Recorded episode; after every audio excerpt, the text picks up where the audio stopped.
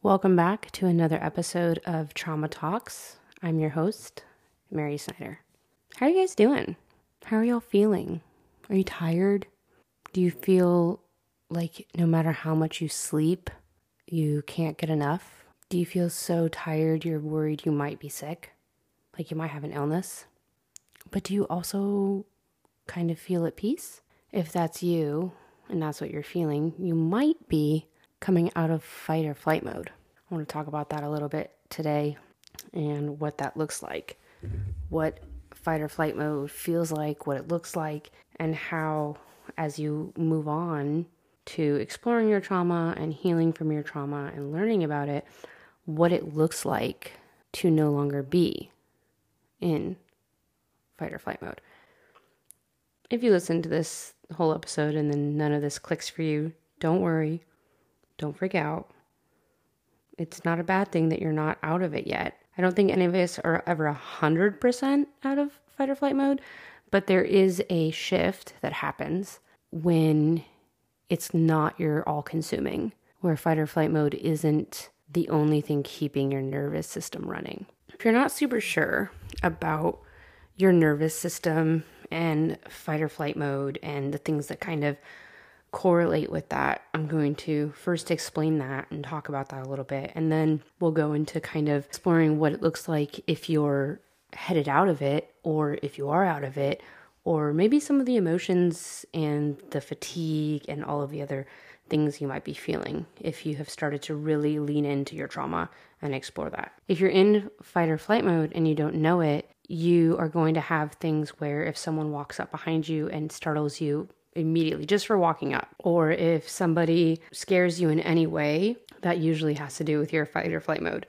If you cannot sleep through the night and you find yourself waking up every single hour, that's usually a part of your fight or flight mode. If you have rapid heartbeat just out of nowhere, if you're sitting somewhere and you're thinking about something that happened to you or trauma or something, and you start having a rapid heartbeat, that's part of your fight or flight response. A really big one that happens to me a lot is the ringing in your ears. Sometimes that's something else, but a lot of the times that has to do with your fight or flight. Another thing is if you clench your body in any way, like your arms or your feet or your toes.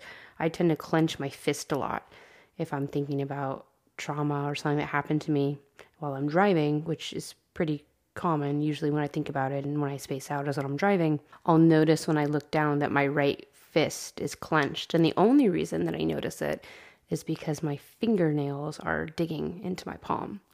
So all of those are signs of your fight or flight. They're all connected to your nervous system and your cortisol levels and things like that. But all of those have something to do with a bodily reaction from your trauma. A lot of people think that trauma reacts and, and shows up just kind of in your mental state or the way that you think or feel, but a lot of people don't realize that your trauma actually is very, very connected to your nervous system and your fight or flight and it very much kind of controls your entire body. A lot of people don't realize that that a lot of the stuff that you experience during your trauma affects more than just your state of mind, more than just your mental health. It literally can affect weight loss. It can affect your sleeping patterns. It can affect your eating patterns. I mean, it's it can affect so much and a lot of people don't realize that. And your fight or flight response is, is directly connected to your nervous system, which, you know, obviously affects your immune system and, like I said, weight loss and eating habits and energy levels and all of those things. So, when you start to come out of your fight or flight response, your body stops being on 911 alert all the time. And you start becoming more calm and more peaceful, and your internal gates start to drop. So you stop kind of having your guard up all the time for everything. I think the first time I noticed that my fight or flight was kind of coming down was about eight months after I'd gone no contact with my parents. I was really, really, really tired and I couldn't figure out why. And I was sleeping a lot and I was sleeping kind of heavy and I would get up in the morning and I would completely feel unrested. I would want to take a nap during the day and then I would, and then I'd want to go to bed at like 8 p.m. And this went on for about two weeks. And I was like, what is wrong with me? Like, why am I so tired? And a lot of my trauma, I've done a lot of research on. I've done research on reactions that I have. I've done research on weight gain, as I've been talking about. I've done research on cortisol levels and what that looks like. And so I started to research why I was so tired. And like, no matter what I did, I was just absolutely tired. And my first guess was obviously cancer um, because of my my severe anxiety that I have. But after I'd done some research, it was like, well, if your body has been in fight or flight mode for so long and you start coming out of it, you're to start being exhausted because your body is no longer at alert and it's catching up from all of the years of just being on 911 alert all this time. You know, so for me, 20 plus years, you know, my mom used to come into my room in the middle of the night and just bust my door open and start screaming because she bounced her account. One of the worst ones was when she came in screaming because my cousin had OD'd. So it's a big part of my fight or flight response. And I have a still to this day, sometimes I have a hard time where if I feel like someone's going to come in the room in the middle of the night, it will jolt me awake. But once I removed myself from all of the chaos of what I was in until I went no contact, it took my body about eight months to kind of catch up and realize that I was in a safe place, in a safe space, and that it was okay to rest and it was okay to sit down.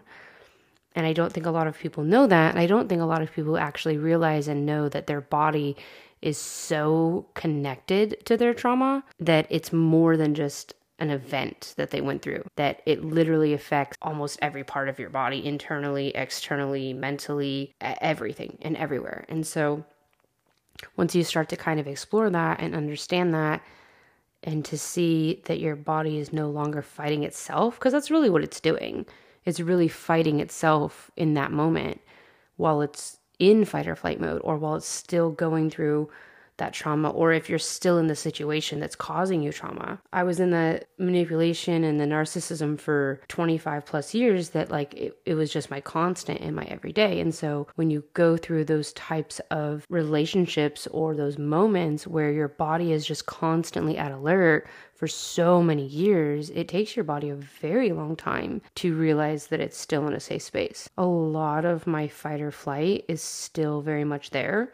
A big one is I am startled unbelievably easily. I'll be focusing on something and and my husband will walk up behind me and say, "Hey babe," and I'll just jump out of nowhere. And he's like, "Are you okay?" I'm like, "Yeah." Sorry, you know, and then I apologize for obviously being afraid, which it's not his fault or my fault or no one's fault. It's just a response to my trauma because of my fight or flight. I feel like I've said those two words a lot. I think it's really important that as you explore your trauma and as you explore healing that you explore every single part of it. So even like i said even your internal body and what that means and what that looks like and sort of how your body's changing. And you probably don't realize that it's because you're healing or because you're starting to you know create boundaries or distance yourself or whatever you're needing to do to heal that trauma or to become a better you, a lot of the times the things like the connection of your nervous system and your trauma is missed. And I don't think that that's talked about enough. And I don't think that people realize that sometimes, you know, when they give themselves a hard time because they're, you know, eating a bag of Oreos or when they're, you know, craving a Coke or something like that, that it's not always because they have a bad habit with food or something. Sometimes it's literally because their nervous system is out of whack because of trauma. And I think that's huge. And I think that's something that people should explore more.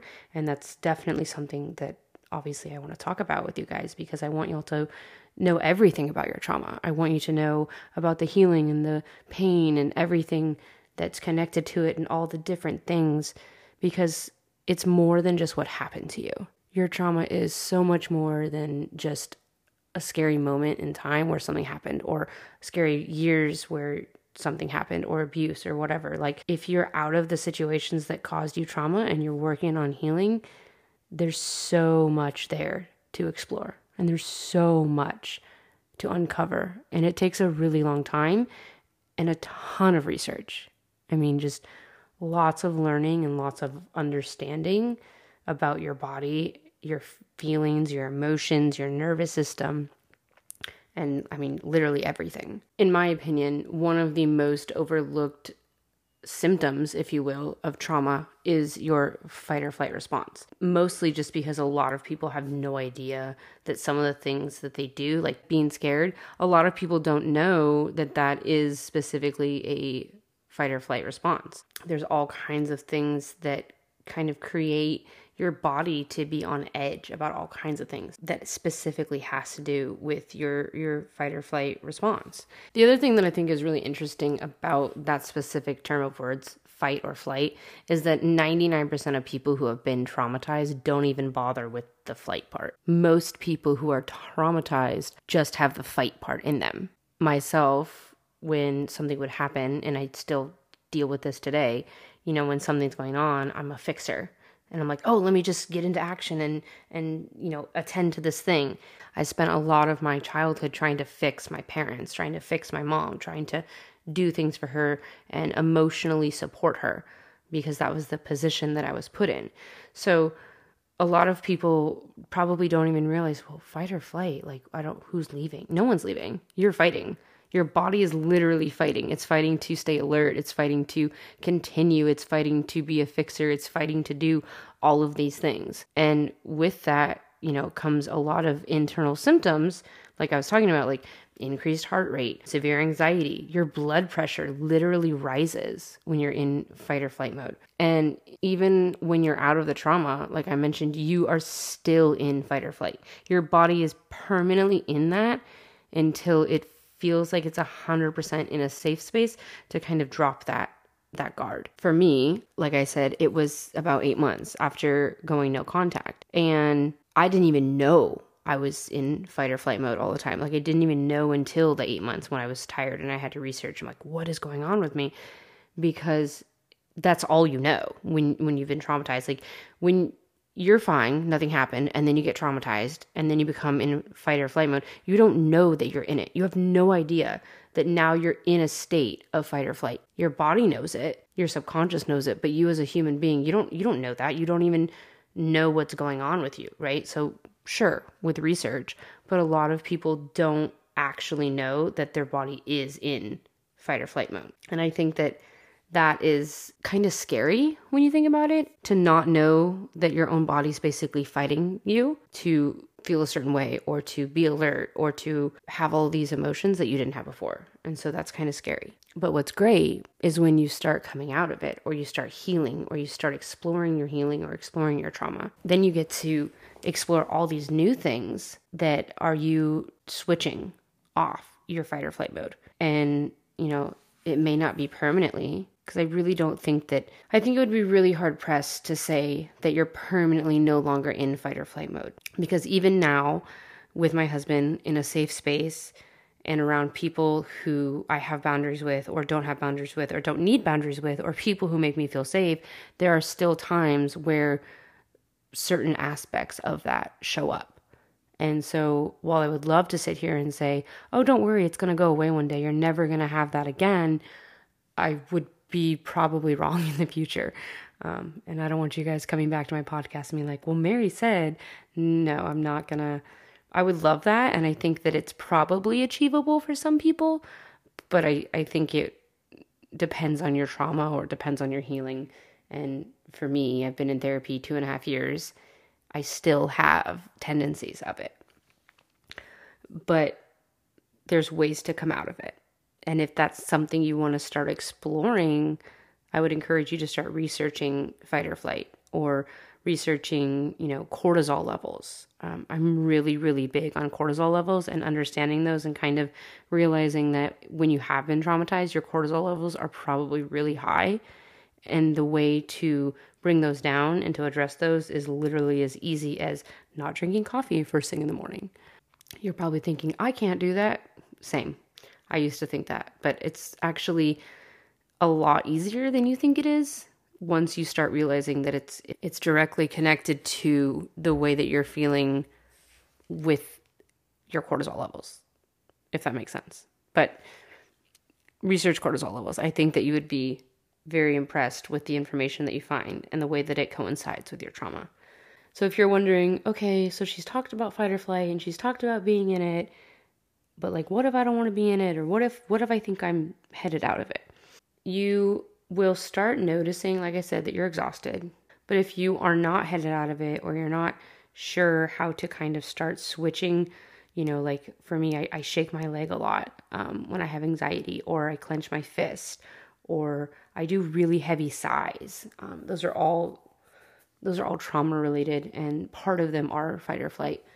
So if there's some things that you want to do that will help that, um, it's it's really easy. I mean, um, something that my therapist has really taught me is um, I'm sure you guys have heard of this, but it's it's when you have anxiety, it's it's you know something you touch, something you smell, something you see. Um, it really calms your anxiety, or really good deep breaths. If y'all did not know, deep breathing will change your life. It will center you so well. If you are ever just in a moment where you're like panicking or stressed out or any any emotion that you're struggling with, if you literally just sit there and just in the belly all the way through, make your belly expand and then just all the way out, it will change you. I promise you. It feels so good and it completely brings you back to center and it changes your perspective. It makes you really, really grateful for the moment that you're in.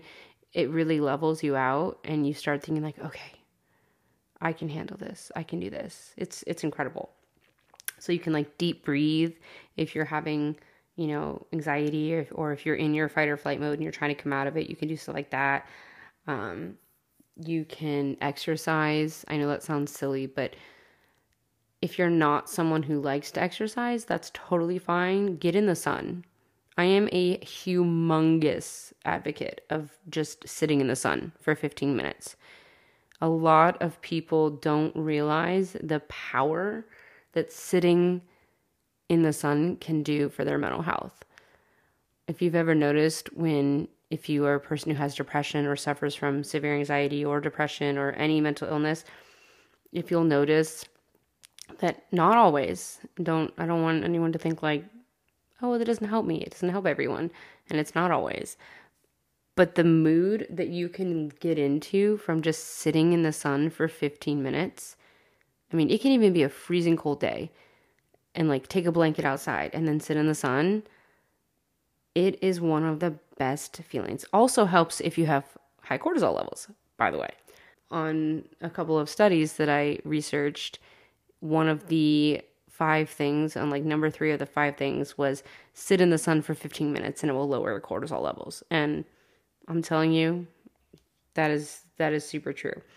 So you can sit in the sun you can exercise you can take deep breaths um, there's all kinds of things that you can do to kind of learn how to come out of your fight or flight but like I said, if you're if you're currently going through trauma or if you're currently in a situation where you don't feel safe and you feel like you have to stay in fight or flight mode, it's going to be a lot harder for you to come out of it. You know, if you're in a position where you feel like you're currently going through trauma or you're currently being traumatized, I think for you the first step would be to try to just leave or remove yourself from that situation or set boundaries if it's not somebody that you live with. Don't jump ahead to, oh, I have to do these things so that I'm not feeling anxious all the time. If you're still in those situations, unfortunately, trying to get out of fight or flight is not going to be very helpful for you because your body's it's designed to protect you from all of those things. Your body's designed to protect you from horrible things that happen to you. We'll talk about that next week, but if you are trying to get out of fight or flight, but you're still in those positions, probably not a good idea to try to get out of fight or flight. Probably the best idea to get out of the situation, to remove yourself, or like I said, set a boundary, and then start exploring what that that fight or flight would look like, um, and how you could start healing from that. But don't try it if you're you're still experiencing um, some trauma, and if you are, just know that I'm here for you, and I'm sorry, and you know if you ever listen to my podcast and you need help getting out of a traumatic situation or you need help understanding boundaries, you know, feel free to reach out to me.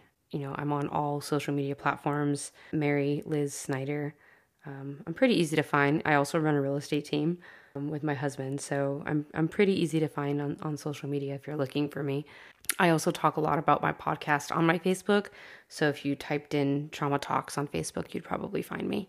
But if that's if that's something that you need help with, or you're in a situation where you're you're worried about getting out, or you need somebody, or you need help, um, reach out to me because I promise you, I have I have been in some pretty dark places with my trauma and I've gone through some pretty rough stuff. And one of the biggest reasons that I started reporting recording a podcast was specifically so that I could help other people. And if people aren't reaching out to me, how can I help them?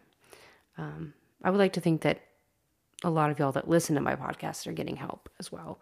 Um, maybe that's healing or or feeling safe or reaching out to someone else or whatever. Um, but I'm always here to help, especially my listeners. I never want anybody to be stuck in a situation that they feel like is endless and they can't get out of because there's always a light. And I'm happy to show you that that light exists.